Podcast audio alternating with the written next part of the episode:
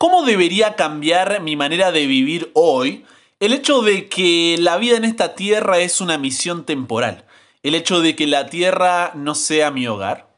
Buenas, imparable, estás aquí porque buscas crecer en tu relación con Jesús, así que me gustaría hacer una oración contigo para entregarnos a Dios en este día.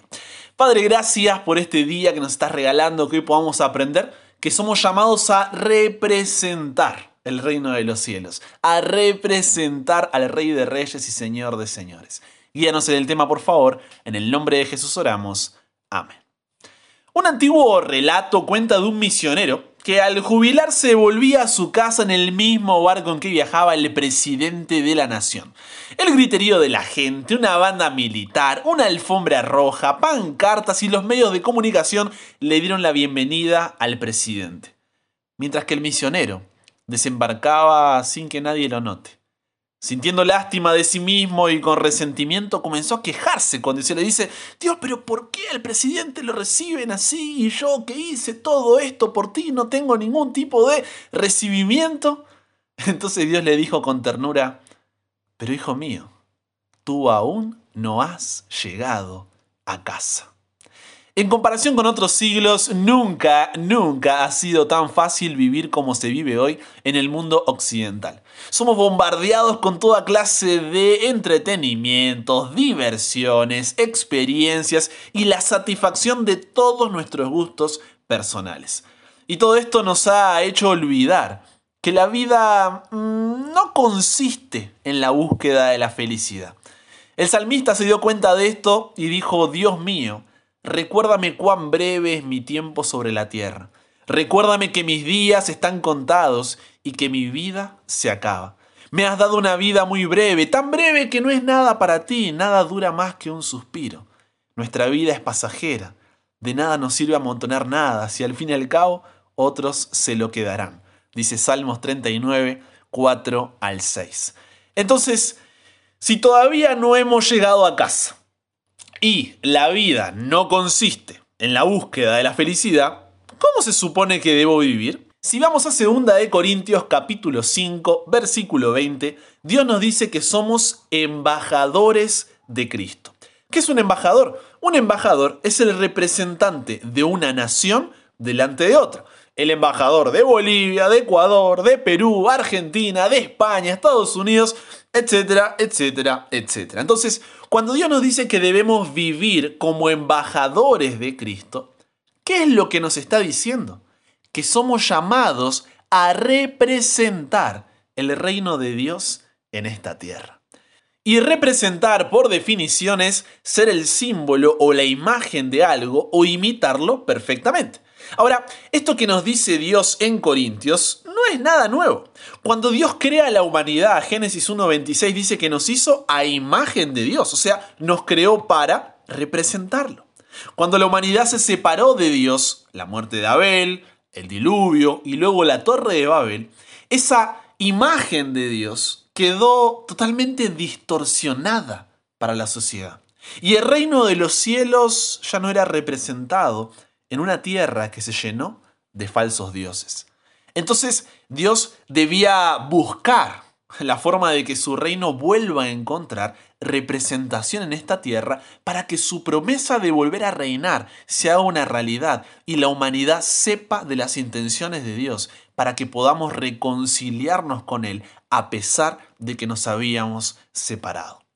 Fue así como en Génesis capítulo 12, versículos 1 al 3, Dios llama una familia, la familia de Abraham diciendo, vete de tu tierra y de tu parentela y de la casa de tu padre a la tierra que te mostraré, y haré de ti una nación grande y te bendeciré y engrandeceré tu nombre y serás bendición, bendeciré a los que te bendijeren y a los que te maldijeren, maldeciré, y serán benditas en ti todas las familias de la tierra.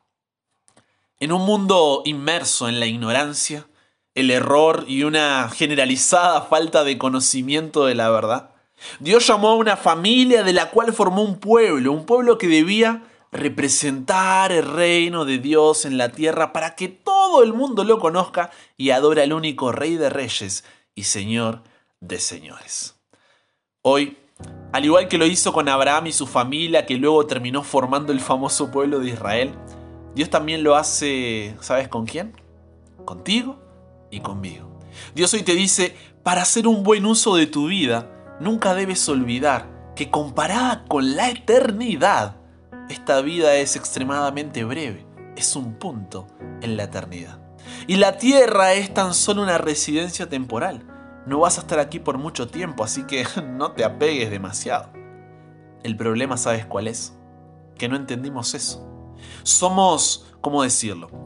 Somos embajadores en una nación enemiga que nos hemos adaptado a un nuevo idioma, costumbres y diferencias culturales. No nos aislamos de nuestro enemigo porque tenemos una misión que cumplir, pero nos hemos adaptado tanto que ahora preferimos a la nación enemiga antes que a nuestra patria. Nuestro compromiso y lealtad cambian, comprometimos nuestra misión, ahora somos parte del enemigo, somos traidores. La Biblia compara constantemente la vida en esta tierra con vivir en un país extranjero, porque este no es tu hogar permanente, este no es tu destino final, estás de paso aquí, todavía no llegaste a casa, la vida no consiste en la búsqueda de la felicidad. Por eso la Biblia se la pasa usando términos como extranjero, peregrino, advenedizo, extraño, visitante, pasajero, viajero, para poder describir nuestro corto paso en la tierra, que el salmista definió como un suspiro.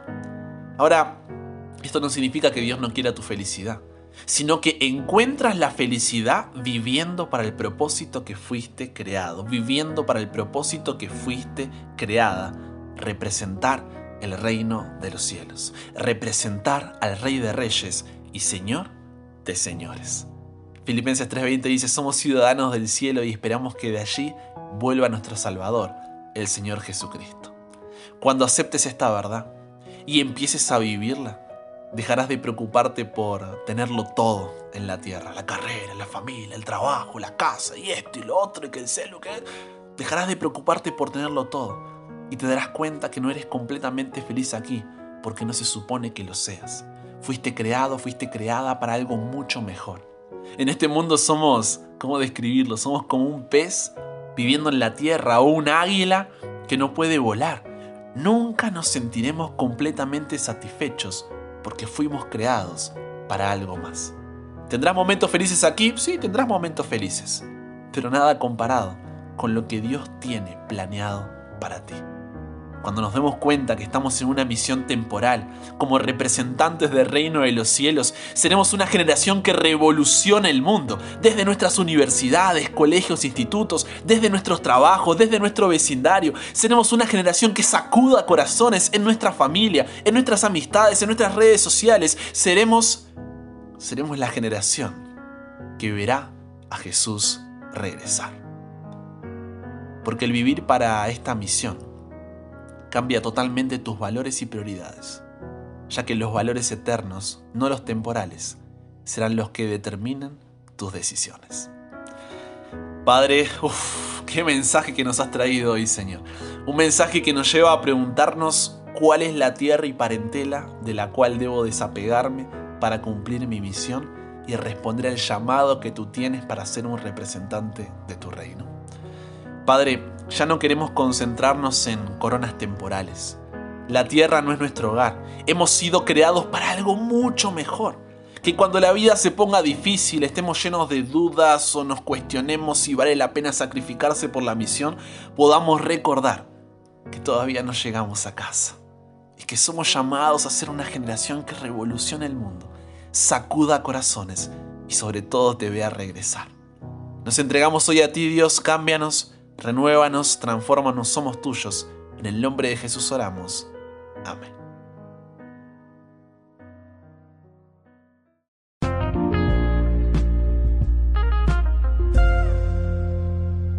Qué alegría haber compartido estos minutos contigo. Qué programa que tuvimos hoy. Mi nombre es Brian Chalá. Sígueme en Instagram como arroba chalabrian para que juntos sigamos creciendo nuestra relación con Dios. Y te espero cada día sin falta. No te puedes perder temas como estos de lunes a viernes. Un nuevo episodio aquí en WhatsApp para que nunca pares de aprender y nunca pares de crecer. ¿Por qué? Porque hasta el cielo no paramos.